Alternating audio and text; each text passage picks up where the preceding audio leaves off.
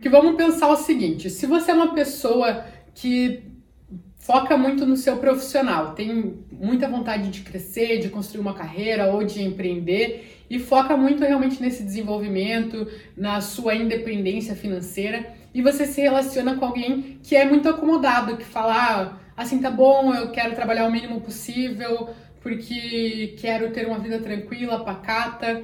Será que vai dar match aí? Será que vocês vão que tipo de conflito que vocês vão começar a ter lá na frente, né? Desse conflito de interesses, vão começar a ver muitas outras coisas. Ou se você é uma mulher super baladeira, noturna, que gosta de sair, que gosta de não sei o quê, e o cara é um cara mais relaxadão, que gosta de ficar em casa, que final de semana gosta de, sei lá, de ficar jogado no sofá, jogando um videogame, não vai bater, né? É difícil bater. E por isso eu posso dizer até no nosso caso, eu tô aqui viajando o mundo, tô na Malásia nesse momento.